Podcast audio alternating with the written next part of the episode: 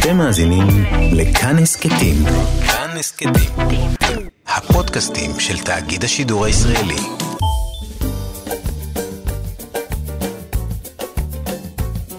שישים החדש, עם איציק יושע. לחיות בגיל השלישי.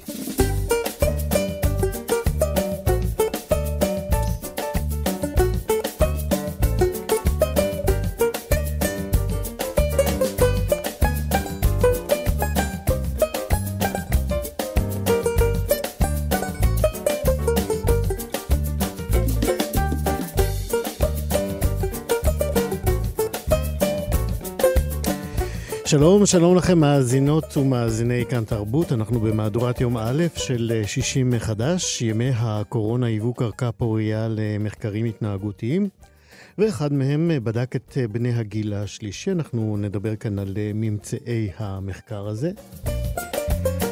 גבריאלה ילון מוכיחה שלעולם לעולם לא מאוחר ובגיל 75 היא מקליטה אלבום בכורה.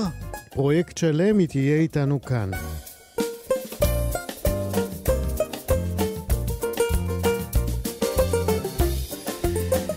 חומר חיטוי אה, חדש מבית היוצר של המכון הביולוגי יעזור אה, לבתי האבות ולמוסדות רבים לקיים שגרת חיים חדשה ואפשרית אה, בצל הנגיף. אנחנו נדבר גם על דיאלוג בין אישי בתוך סיר הלחץ הזה של השהייה ביחד בימים הצפופים האלה, שאומנם קצת הולכים ומתרווחים, אבל עדיין אנחנו ננסה להבין מה קורה כשיש סיר לחץ, ואתם יודעים, הוא עלול לחזור. יש עוד גל, כנראה, מתישהו, בחורף הבא. נבדוק גם uh, באמת האם uh, מבוגרים uh, מאבדים את זה יותר מאשר צעירים. כל אלה ועוד, יחד עם מוסיקה, עד 12. בצוות ההפקה הבוקר בר צ'פט וקשת מאירוביץ', בהפקה אמרנו, טכנאי השידור הוא יואב כהן. אני איציק יושע. לא, לא, אנחנו לא מתחילים עם שיר. יבוא הזמן גם לשיר. יש לנו בדרך כלל מעברון, אבל אנחנו נדלג עליו וניגש ישר אה, ל... לאורחת הראשונה שלנו, למרות ההקלות אה, בהנחיות אה, לחיים עם קורונה. אה, אוכלוסיית המבוגרים עדיין מועדת אה, לבידוד, כמו שאמרנו בפתיח. אה, רק בגלל שהם מועדים להיפגע יותר מהווירוס, יותר מבני גילים צעירים יותר. אה, מחקר חדש אה, שערכו חוקרות אה, מאוניברסיטת בן גוריון והמרכז הבינתחומי הרצליה גילה כי על אף שמבוגרים מוגדרים כקבוצת סיכון, הם חרדים לשלום בני משפחותיהם וחבריהם יותר מאשר לעצמם. כדי להסביר את הממצא הקצת מפתיע הזה ועוד ממצאים אחרים שהעלה המחקר, זימנו את פרופסור גלית נמרוד מהמחלקה לתקשורת ומהמרכז הרב-תחומי לחקר הזקנה. באוניברסיטת בן גוריון. שלום, אה, פרופסור גלית נמרוד. שלום, בוקר טוב, איתי.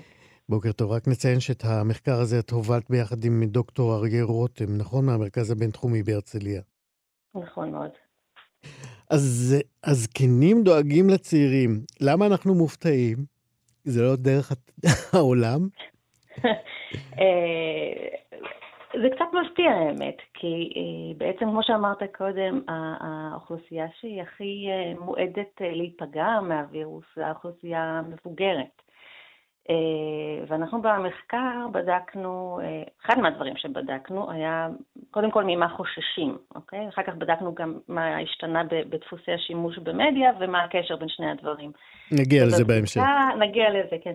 ובבדיקה לגבי אה, מה חוששים, היו בעצם שלושה סוגי חששות. קודם כל הדאגה, החרדה הקיומית, בעצם החשש להיפגע מהווירוס ישירות, החשש להידבק, לחלות, אה, גם החשש אה, מהבידוד החברתי ומפגיעה כלכלית. זאת אומרת, קודם כל דברים שקשורים לכאן ועכשיו לאדם עצמו. נבדק, נבדק גם חשש מפני השפעות ארוכות טווח מהסגר, השפעות על הבריאות ועל מצב נפשי. וגם דאגה לאחרים שעלולים להיפגע מהווירוס. ודווקא הדאגה לאחרים נמצאה כדבר ש... שאנשים מבוגרים הכי עסוקים בו, למרות שהם אלו שבעצם יכולים להיפגע, והכוונה באמת ההסבר שלי לפחות לדבר הזה, זה שבעצם כשאנחנו מדובר בעצמנו, אנחנו יותר אה, בשליטה. אנחנו יודעים מה אנחנו עושים, אה, ממה אנחנו נזהרים, האם אנחנו מתבודדים בבית, אם אנחנו נוקטים בכל האמצעי הזהירות, בעוד שהאחרים, אנחנו לא לגמרי שולטים על... אתה יודע, האם הם באמת נזהרים ונמנעים ממגע חברתי ושומרים מרחק? אבל, אבל סליח, סליחה, פרופסור נמרוד, אני, אני, אני מנסה לאתגר אותך גם כדי להבין יותר את המחקר הזה. אה, כן. אה, זו דרך העולם, אני חושב. אה, אנחנו תמיד, כשזה קשור בנו, אנחנו פחות או יותר יודעים את גבולות הגזרה הנפשית-רגשית שלנו. כשזה מגיע לאחרים, אנחנו באמת לא שולטים. אבל זה נכון, נכון. גם בימים שהם אינם ימי קורונה. זה נכון, זה נכון תמיד, אבל זה מפתיע דווקא לאור זה שהקורונה היא באמת מאיימת על מבוגרים והרבה פחות על צעירים. זאת אומרת, אה, אני יכולה להגיד לך שאימא שלי אמרה לי, אה, אני לא דואגת לכם בכלל, אתם צעירים, אתם לא תיפגעו, אוקיי? אה, את רואה, אימא שלך בסדר. אימא שלי, כאילו, אני לא דואגת, אין סיבה לדאוג. ודווקא רוב המשתתפים במחקר הרגישו אחרת, הם אומרים, לא, אנחנו לעצמנו יודעים לדאוג, ודווקא לכם, הצעירים, אנחנו, אנחנו מודאגים ממה שיכול לקרות לכם. אני רוצה רגע לייצר על, על הקבוצה שבדקתם. בדקתם בני 60 פלוס, זו קבוצה די צעירה מבחינת הסף התחתון של, של הקבוצה. איפה מצאתם אותם? איך הגעתם אליהם? כמה השתתפו במחקר הזה?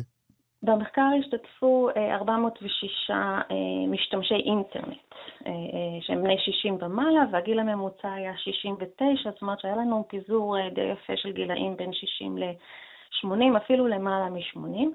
אבל כאמור, באמת מה שרצינו לראות זה אה, מה קורה עם שימושי אינטרנט, אז, אז הסקר התמקד אה, אה, במשתמשי אינטרנט ולא באנשים שאינם משתמשים באינטרנט. אוקיי, okay, אז לפני זה גם היה איזה ממצא שאותה קבוצת נחקרים הצביעה על כך שהם לא פוחדים מסגר ממושך. הם, הם פוחדים מסקר ממושך הרבה פחות ממה שהם חרדים מההשפעות המיידיות של הקורונה. Mm-hmm. יש איזה, וזה דווקא מאוד הגיוני, זאת אומרת, אנחנו יותר חוששים ממה שקורה כאן ועכשיו מאשר מה שיכול לקרות בהמשך. אבל שוב, זה יכול להיות גם קשור לתחושה הזאת של יותר שליטה.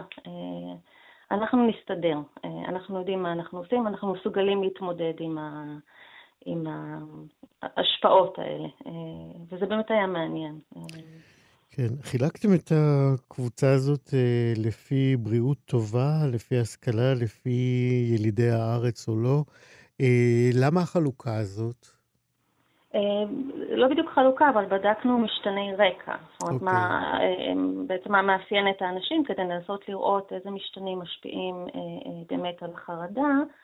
ומה שנמצא זה שאנשים אה, שהם אה, אה, בעלי השכלה יותר נמוכה, אה, בעלי בריאות פחות טובה, ואנשים שאינם ילידי ישראל, הם חרדים יותר, שזה בכלל בכלל לא מפתיע, כי זה אנשים שבעצם יש להם פחות משאבים להתמודד עם הסיטואציה אה, הזאת של, של חיים בסגר ו, ואיום על, על, על שלומם, איום מאוד מאוד משמעותי. מה שכן היה מפתיע זה ששיעורי אה, חרדה גבוהים יותר נמצאו דווקא בקרב היותר צעירים, שלכאורה הם, הם, הם בפחות סיכון אה, מאשר אה, המבוגרים יותר. ויש לכם אינדיקציות אה, למה לייחס את זה? אז כן, זה משהו שככה די אתגר אותנו, אבל בעצם זה קצת מסתדר עם ממצאים לגבי חרדה, חרדה ממוות, שאנחנו יודעים שככל שהגיל עולה, פחות חוששים ממוות. החרדה הכי גדולה ממוות זה דווקא בגילאי הביניים, ב-50-60 אז, אז יכול להיות שזה קשור לזה שאנשים אה, מבוגרים יותר פחות חוששים מהנגיף, כי הם פשוט פחות חוששים ממוות מאשר בני ה-60, זאת אומרת, הצעירים יותר מביניהם. דיברת אה, גם אה, בתחילת השיחה על עלייה בשימוש באינטרנט. מהצצה במחקר שלכם אני רואה 64 אחוזים דיווחו על עלייה בשימוש באינטרנט על כל הפלטפורמות, גם רשתות חברתיות, גם אה, אה, קניות אונליין. אה, כן. איך, אה, איך הם הסבירו את זה, הנחקרים? למה... זה, זה נשמע מובן, אבל בכל זאת, מה, מה, מה נאמר לכם במסגרת המחקר? תראה, זה, זה סקר, זה לא, לא ניהלנו איתם שיחה, אז בדקנו בעצם קודם כל האם, האם השימוש באינטרנט השתנה ומה בדיוק השתנה, כי, כי אפשר לעשות הרבה שינויים בשימוש באינטרנט. ובאמת מה אז איך הצגתם את השאלה הזאת? הצגנו להם רשימה של שימושי אינטרנט וביקשנו מהם להגיד לגבי כל שימוש כזה, האם השימוש שלהם אה, אה, היום, היום, זאת אומרת בתקופה, זה נערך בשבוע הרביעי של הסגר, אז, אז שאלנו אותם האם היום בהשוואה לפני התפרצות הנגיף אתם משתמשים בזה אה, אותו דבר, קצת יותר, הרבה יותר, או אולי קצת פחות או הרבה פחות, ואז לפי זה ראינו בעצם איך, איך השימוש השתנה. וראינו שהשימושים, וזה לא מפתיע, השימושים המרכזיים שהייתה בהם צמיחה היו שימושים למטרות של אה, תקשורת אה, בין אישית. בראש ובראשונה כל תוכנות השיח למיניהן, אה, אם זה סקייפ, זום ווואטסאפ, אבל גם השימוש ברשתות חברתיות. ושימוש נוסף שהייתה בו עלייה מאוד גדולה זה השימוש באינטרנט לסידורים מקוונים כמו קניות, אה, תיאום, אה, אה, טיפול רפואי, שירותי בנקאות וכדומה, זאת אומרת, דברים שאולי קודם עשו offline, עכשיו עושים אונליין. שזה שני דברים שהם מאוד הגיוניים לאור המצב. ברגע שאתה מוגבל ביציאה ובמגע חברתי, אתה בעצם משתמש בכלים מקוונים כדי לפצות על, על, על החוסר באפשרויות שהן זמינות אופליין. אה, ושני השימושים האלה הם, כמו שאנחנו רואים אותם, הם שימושים בעצם שהם מהווים איזשהו סוג של אסטרטגיית התמודדות עם, עם נגיף הקורונה. השימוש בתוכנות שיח בעצם בא לפצות על הצמצום במגע חברתי, והשימוש בסידורים מקוונים הוא בא בעצם לפצות על, על חוסר יכולת לבצע את הסידורים האלה בצורה שבה התרגלנו לבצע אותם. אז, אז מדובר בעצם באסטרטגיות התמודדות, אבל החלק שהיה אולי הכי מעניין במחקר זה לגלות ששתי האסטרטגיות האלה הן אסטרטגיות שלא תרמו לשלומות הפסיכולוגית של, ה, של המשתתפים במחקר. ובעצם מכל השימושי... תסבירי את זה. בדקנו מעבר לחרדה ושימושי אינטרנט, גם באיזה מידה אה, הם אה, שבעי רצון מהחיים. ובעצם מכל הפונקציות המקוונות, לא השימוש בתוכנות שיח ולא תקשורת בין אישית ולא סידורים מקוונים ולא שום דבר אחר, שום דבר לא תרם לשביעות רצון מהחיים, חוץ משימושים שהם שימושי פנאי, אה, שאנשים משתמשים באינטרנט למטרות פנאי.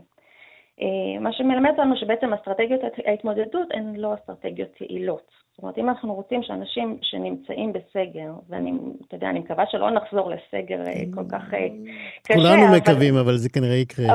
אבל זה כנראה יקרה, ואנחנו רואים גם שיש התפרצות מחודשת בחלק מהמדינות, זאת אומרת, זה, זה תסריט די סביר ש, שעוד אה, נהיה בסגר כולנו, ואנשים מבוגרים אה, במיוחד, אם הם ככה מנסים אה, לשמור על עצמם יותר. אז, אז בעצם, אם אנחנו נמצאים בסיטואציה כזאת, אה, אה, ההמלצה היא בעצם לא להשתמש פחות באינטרנט למטרות של אה, אה, תקשורת בין אישית וסידורים, ובעצם לנסות להגביר שימושים שהם שימושי פנאי, כמו אה, משחקים מקוונים, mm-hmm. מוזיקה, סרטונים, או אפילו פעילויות שהן יותר... או הסכתים של כאן תרבות. בדיוק, למשל, זה בדיוק סוג הפעילות שיכול להתאים, שזה פעילויות שהן יותר ככה פחות מחייבות, אבל גם אני הייתי חושבת על פעילויות שיש בהן יותר אה, מחויבות ולאורך זמן ויותר השקעה, כמו לימודים מקוונים, אה, אה, התנדבות מקוונת, וכמובן יש גם אפשרויות להתעמל באופן מקוון, זאת אומרת הרבה מאוד דברים שיכולים לתרום לשלומות. אה, גם בתנאים שהם מאוד מאוד רחוקים מתנאים אה, אופטימליים. פרופסור גלית נמרוד, לסיום אני רוצה לשאול אותך, אה, כמי שעוסקת בחקר הזקנה, מה המחקר הזה לימד אותך או גרם לך להעמיק חקר? אני עוסקת הרבה בנושא של, אה, של אה, אה, שימושים בטכנולוגיה ובפרט ופנאי בכלל, והמחקר הזה מחזק מחקרים קודמים שמראים ש... מראים את החשיבות של הפנאי לשלמות פסיכולוגית בזקנה. ובקרב אנשים מבוגרים בכלל, אבל בארץ בפרט, יש איזו תחושה שפנאי זה לא דבר מאוד חשוב. מי אמר את זה?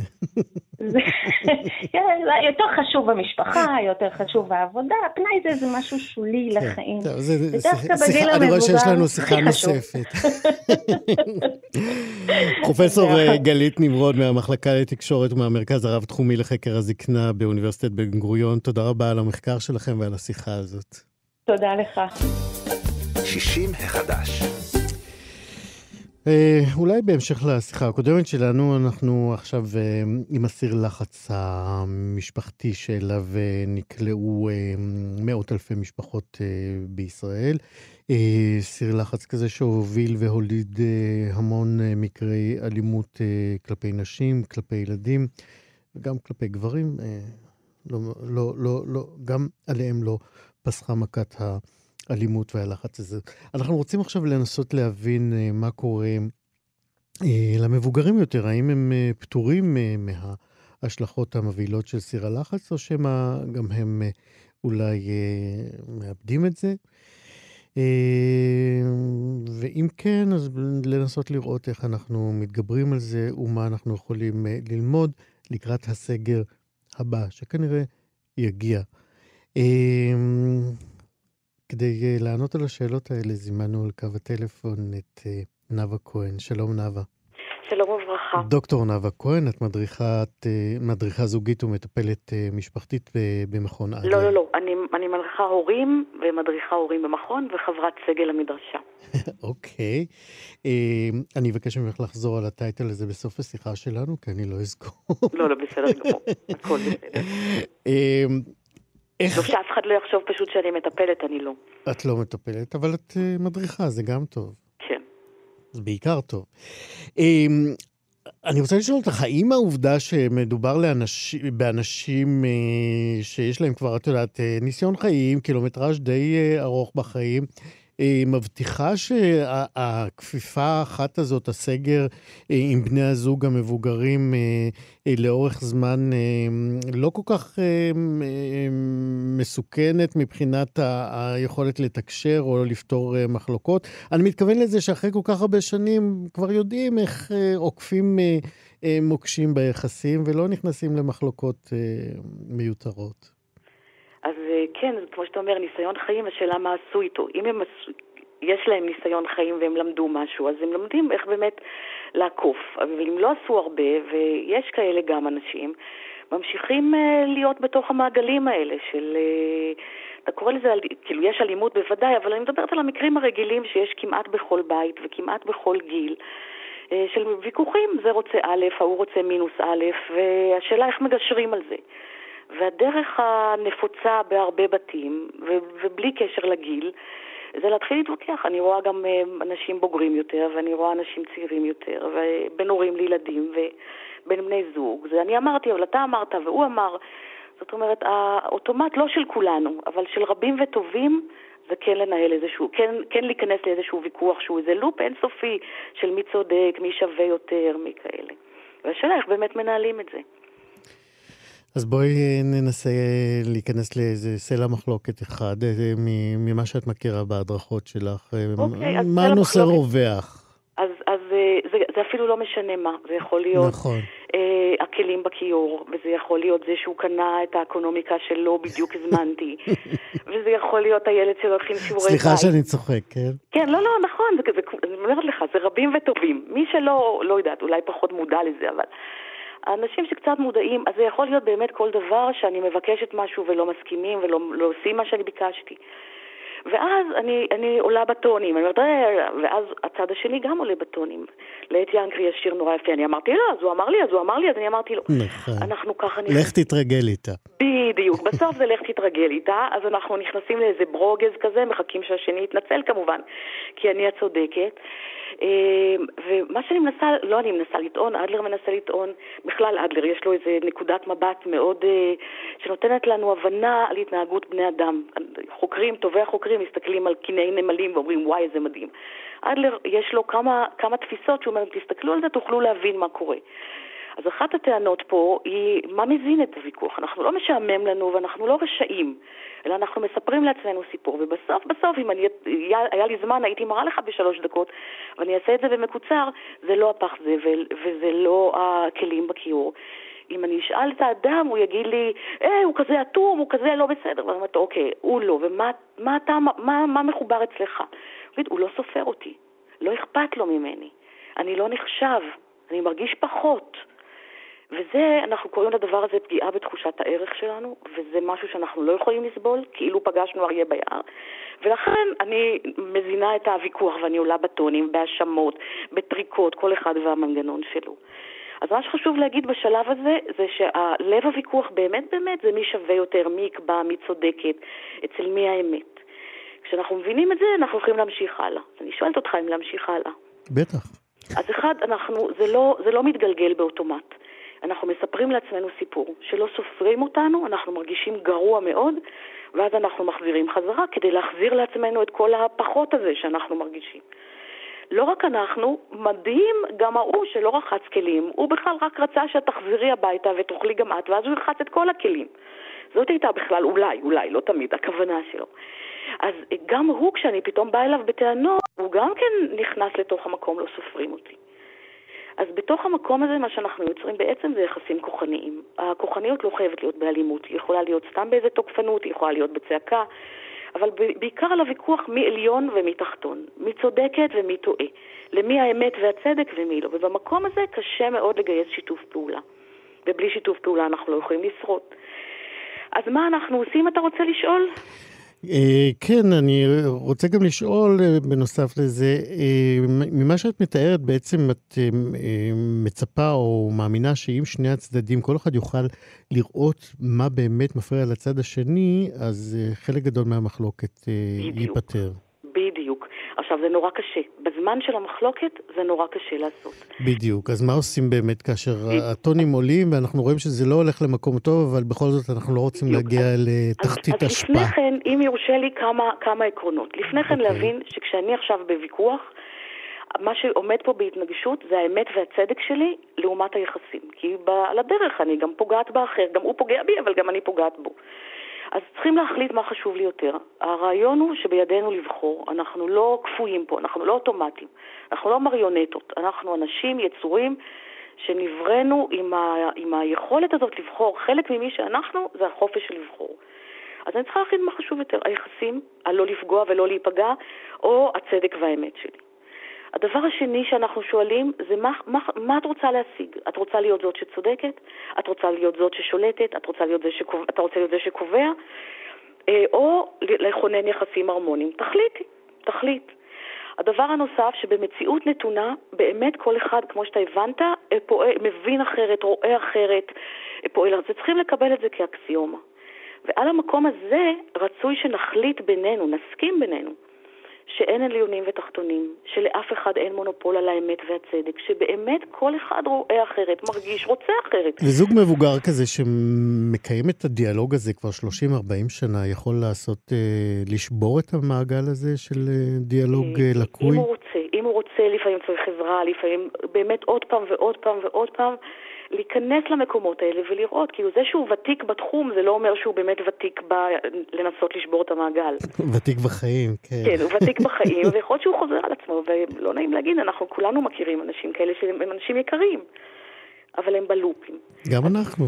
אני, אני, אני, אני, אני, אני אתמול, לא היום. היום עוד התנהגתי יפה. זה עבודת חיים, לא באמת, זו עבודת חיים. נכון. אז בקיצור, צריכים להסכים שאין... זאת אומרת, זה מייאש מצד אחד, אבל מצד שני יש אה, פתח אה, לתקווה, אם אנחנו רק נדע להקשיב לעצמנו ולזולתנו הקרובה. כל יום. וגם הרחקה. כל יום ובכל שעה. בחמלה לעצמנו, ולהבין שכוונתו הייתה טובה. דוקטור נועה, כן, אנחנו צריכים לסיים, אז שאלה אחרונה. מה אתה אומר? כן, כן, כן. עוד משפט בכל זאת? בשמחה, בטח. אה, לא, בשעת ויכוח לא מספקים דלק למאבק, לא מטיחים, לא מאשימים, פשוט אומרים, לא מתאים כרגע לדבר והולכים. זה לא כניעה, זה פשוט הבנה שכרגע זה לא יעיל. זאת עצה טובה לסיום, באמת. אני מודה לך מאוד. לא, אני מודה לך, דוקטור נאוה כהן, עכשיו תגידי את כל אה, הטייטל שלך. מנחה הורים, מחבר את הספר פשוט זה לא להיות הורים, כי זה באמת לא פשוט. תודה רבה. נשמע את חווה אלברשטיין, חיוכים. תודה רבה, אמן. 60 החדש. האורחת הבאה שלנו יכולה לשמש גיבורה של אה, דרמה קולנועית או תיאטרונית או אחרת, כי הסיפור שלה הוא סיפור באמת מופלא על אה, אמונה ברוח האדם, בכוחה של אה, הנפש להתרפא. אמ, סיפור אה, על כך שלהגשים חלומות גם בגיל מבוגר, זאת באמת לא אוטופיה, ואפשר אפילו להוציא אלבום בכורה בגיל 75, אה, וזה קורה ממש בימים האלה. גבריאלה איילון היא אותה בת 75, לאחר אה, שהיא חלתה במחלת סרטן ריאות קשה, היא התחילה להכין את עצמה לקראת פרידה מאהוביה, מהחיים. וכחלק מההכנות האלה היא התחילה לכתוב אה, שירי פרידה למשפחה, וגם התחילה ללמוד לנגן בגיטרה ביחד עם הנכדה שלה. שלום גבריאלה איילון. בוקר טוב. מה שלומך? אה, שלומי מצוין. השיר הזה ששמתם לפניי, כאן כן. הרג אותי. חבל בשביל, את יודעת, כן, תמיד כדאי לחייך. אה, גבריאלה, אנחנו, אה, בואי נתחיל עם החלק הקשה. הכל התחיל מזה שבעצם התגלה לך סרטן די קשה. נכון. מתי זה קרה? זה קרה ב-74, 2000, רגע, ב-17, 2017, ספטמבר, mm. עברתי ניתוח של הוצאת אה, ריאה בגין סרטן בגודל 7 סנטימטר. איך זה, ו- איך זה התגלה? זה התגלה אחרי דרך ייסורים לא קטנה. זה שנה שלמה סבלתי מכל הסימפטומים האפשריים ולא נשלחתי לבדיקות הנכונות. ובמקרה הגעתי לאיזה רופא מחליף ששלח אותי לבדיקות יותר מתאימות, ואז uh, התגלה uh, בצילום רנטגן סרטן ריאות בגודל 4.5 סנטימטר, שבזמן הניתוח הוא כבר היה 7 סנטימטר, והוא הוצא במלואו, כך שהייתי עוד ברת מזל, mm-hmm. הוא לא התפשט ולא פשט, ובעקבות זה אני נמצאת עכשיו במעקבים, כבר אנחנו מגיעים בספטמבר הזה הקרוב לשלוש שנים. עברתי שני טיפולי כימותרפיה, מכל השאר נמלטתי, כי הבנתי לאן הדברים מובילים. Mm-hmm. ולמזלי ניתנה לי הברירה שלא לגלוש לשם, והחלטתי פשוט להמשיך לחיות ולתת למערכת החיסונית שלי הזדמנות שנייה. כן, כשאת אומרת החלטתי להמשיך לחיות, זה מפני שהיה שלב שאמרת, אה, את מרימה ידיים? אה, להרים ידיים לא, אבל אה, כל מי שנלחם בסרטן יודע שזו לא מחלה שהיא כל כך צפויה, זה הכל יכול לקרות. והבנתי שפשוט אני, הדרך היחידה של להילחם בזה, לפחות מבחינתי, היה אה, לקחת את זה ברוח אחרת, ולהתחיל אה, לשיר ולנגן ו, ולרקוד, מאשר לקבל, להיכנס ל-16 טיבולים כימותרפיה שיארכו במשך זמן רב, אני לא יודעת מה תהיה התוצאה שלהם הסופית. אה, זאת הייתה החלטה שלי, להקים, לפתוח פשוט באלבום שירים. כן, אה, אבל לפני זה התחלת, לפני שזה הבשיל לכדי אלבום, אנחנו נגיע לזה עוד מעט, אה, סיפרתי בפתיחה שהתחלת לכתוב שירים שהם בעצם שירי פרידה. נכון, השיר הראשון היה באמת שיר פרידה. למי כתבת אותו? כתבתי אותו לכל המשפחה, שהבנתי שלאלה שנשארים מאחוריי הרבה יותר קשה ממה שלי. משום שהם נשארים עם כל הגעגועים, ועם כל הצניעות אני הרגשתי שאני מהווה בורג חשוב בחיים, בחיים שלהם, אה, בעצם קיומי, וחשבתי שאם אני אפרד בצורה יותר נחמדה ועדינה ואני אשלים, אה, זה לא דבר שבהכרח הרגשתי, אבל דבר שחשבתי שכדאי לשדר, סוג של פרידה מפויסת. מה כתבת? להם, כתבתי להם שימצאו אותי בכל ציץ שיפרח, בכל עץ בשלכת, בכל צליל של תינוק מעבב, בכל צבע ותו, בכל שיר וכל כתב, חורף, קיץ, אביב ובסתיו, ואני מפויסת, וכולי וכולי. זה שיר שיצא באלבום. אז, אז זה השיר הראשון שיצא באלבום, אבל אולי הוא יהיה במיקום האחרון. כיוון שיצאו שירים שמתאימים יותר כאילו כל, לכל אחד. הקדשת אותו, הקדשת, אותו... כתבת כל שיר למישהו אחר, או שכולם הם שירים אני לכולם? אני חושבת שכל אחד שיוצר וכל אחד שכותב, אני חושבת שהדרך הר... הראשונה שהם עושים את זה, גם סופר שכותב, זה קודם כל בחוויות האישיות שלו. אני כן, לא, אני שואל אם כתבת נגיד לבני משפחה ספציפיים, לבן, לבת. כתבתי את זה לילדים, כתבתי את זה לנכדים. את השיר הפרידה כתבתי כמובן לילדים למסגרת הראשונה שמסביב, שמסביבי. שהם בעיקר אלה שיישארו כואבים. אה, את זה כתבתי, כן. מי ראה ראשון את השירים אה, שלך, שירי הפרידה האלה? האמת היא שמי ראה, סליחה... מהמשפחה, מי מהמשפחה ראה את השירים האלה אה, בפעם הראשונה? הבת, תראה, הבת ראתה שהיא מחוברת אליי באופן חריג, אז היא ראתה את זה. אני לא כל כך בישרתי לנכדים. ליותר צעירים שבחבורה. אה, חשבתי עוד לחכות, כן? והם רק עכשיו, דרך, דרך אגב, הם רק עכשיו די יודעים מזה. כן. אבל עשיתי את זה למשפחה הקרובה, לילדים. לבת גם כתבתי שיר מיוחד שקוראים לו "לא רק יכולתי". אה, הכוונה הייתה "לא רק יכולתי להביא לה את השקט ואת הכוח". אה, זה שיר אחר, הוא לא נמצא באלבום, הוא פרטי לה. אה, ואחר כך פשוט כל אחד מבני המשפחה, שעם התכונות המיוחדות לו, נכתב עבורו, עבורו שיר מיוחד, שככה יישאר לו למזכרת. הם נבהלו ממילות הפרידה האלה? שמחה גדולה לא הייתה שם, זה ברור. הם נבהלו, אבל יחד עם זה הם עמדו מאחוריי, זאת אומרת, הם... יכלו היו להאיץ בי כן לעבור טיפולים, אולי להבטיח יותר uh, בעוד חמישה אחוז את קיומי על האדמה, אבל הם קיבלו את זה, הם קיבלו ש... את הבחירה שלי, הם הבינו אותה, ולמזלי הטוב, אז הם בינתיים מוכיח את עצמו, והם עומדים מאחוריי, כל המשפחה עומדת מאחוריי.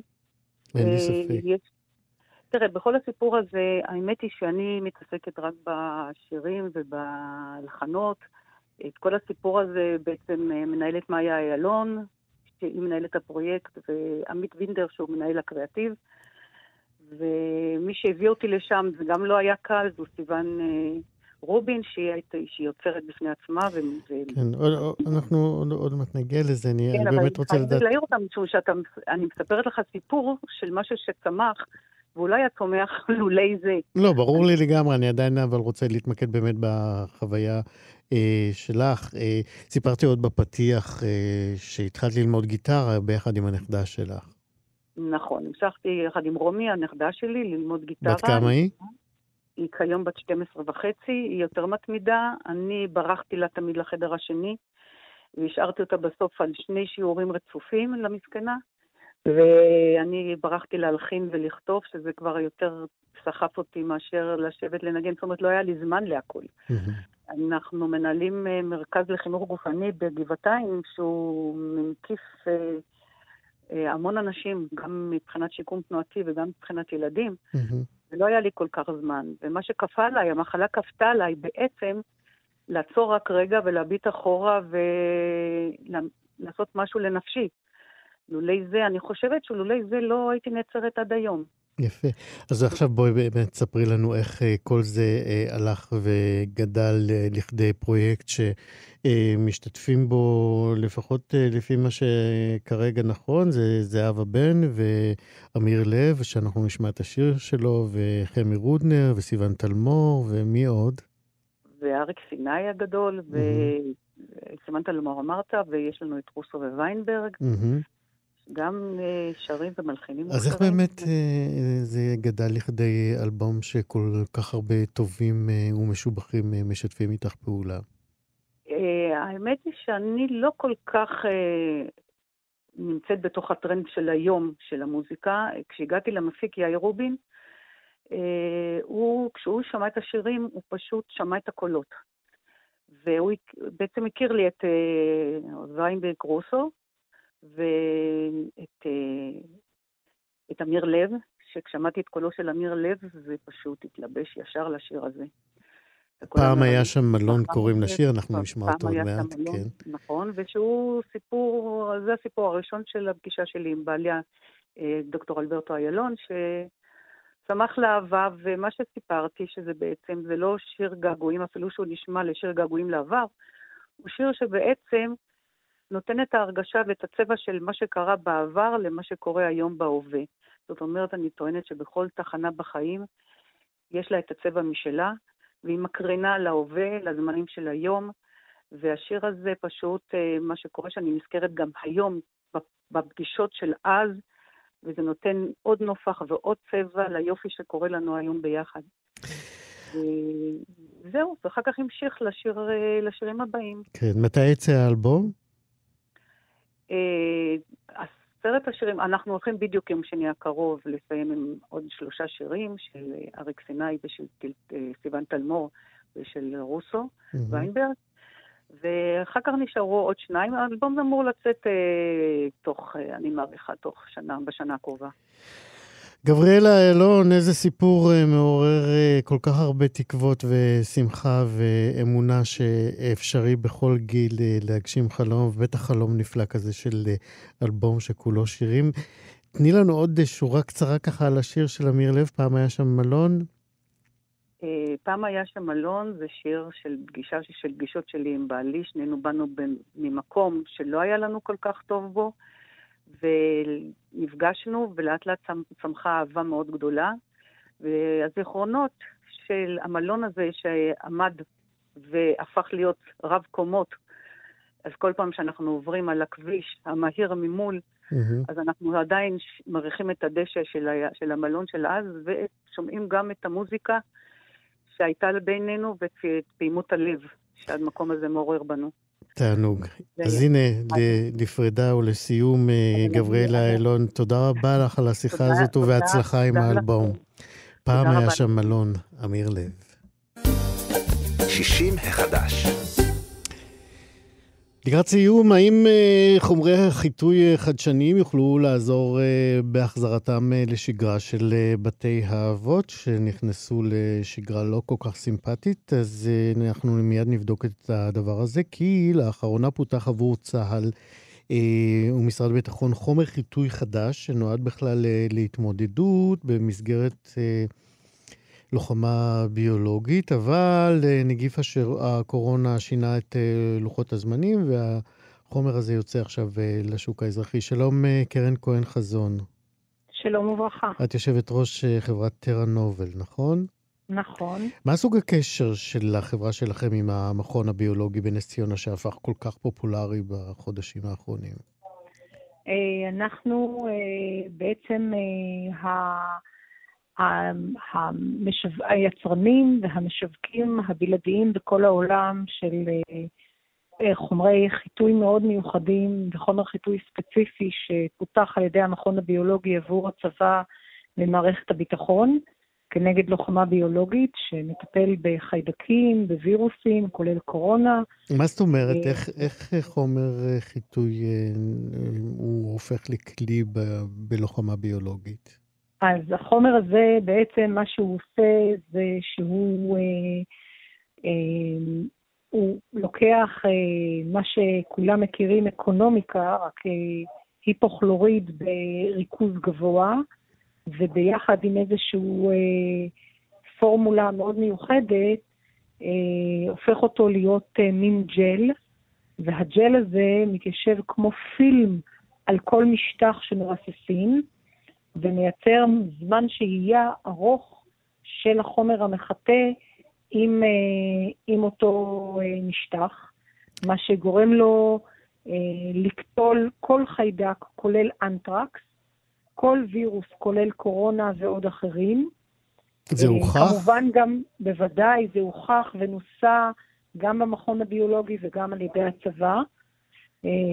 והוא יושב במחסוני המלח של מדינת ישראל היום.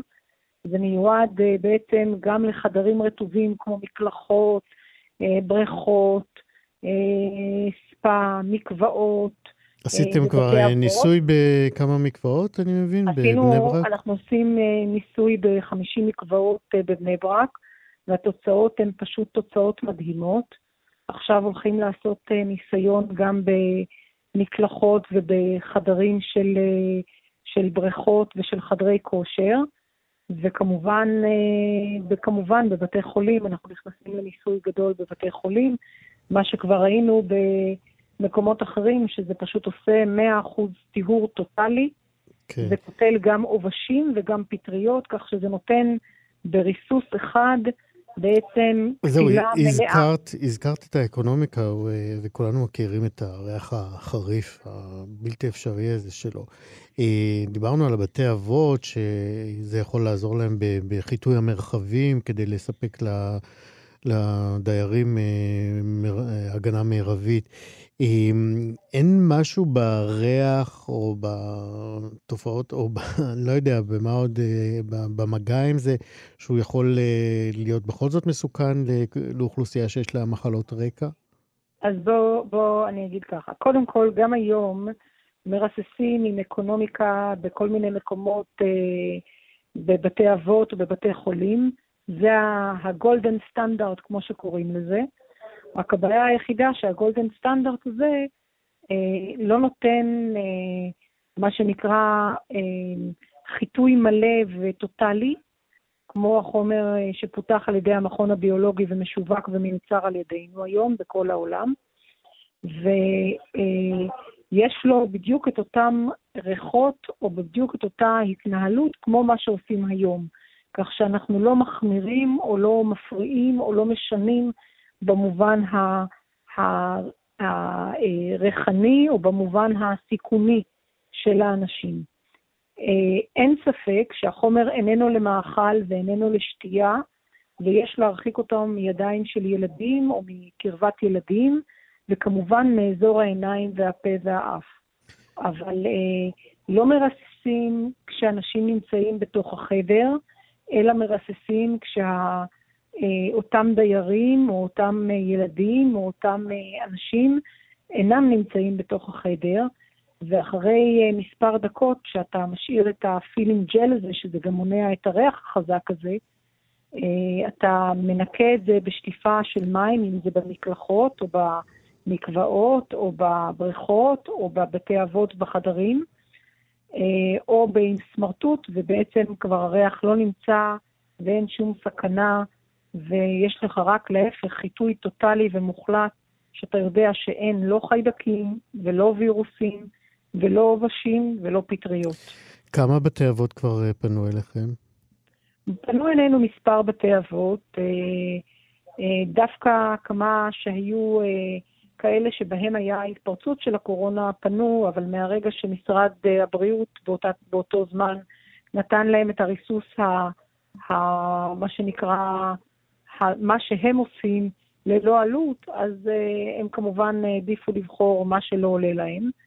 יחד עם זה, אני בהחלט חושבת שאם מסתכלים לאורך זמן, uh, הדבר הכי חשוב שיש לבתי אבות זה הדיירים שלהם, וצריך לשמור על בריאותם ועל uh, הניקיון לגמרי. והחיטוי. לגמרי. ולכן uh, אני חושבת בהחלט שהחומר שלנו שפותח ו... ונבדק, ויש אסמכתאות ודאטה מלאה כן. של המכון הביולוגי, שזה קרן, אחד אנחנו חייבים אה, לסיים, אני בטוח. בעולם, כדאי שישתמשו בו כן. אה, עבור ה... קרן עבור כהן ה... אה, חזון, אנחנו חייבים לסיים, יושבת ראש חברת טרנובל, על חומר חיטוי שיכול להועיל לבתי האבות אה, לחזור לשגרת חיים תקינה. תודה רבה לך. תודה רבה לך ויום טוב. ביי ביי.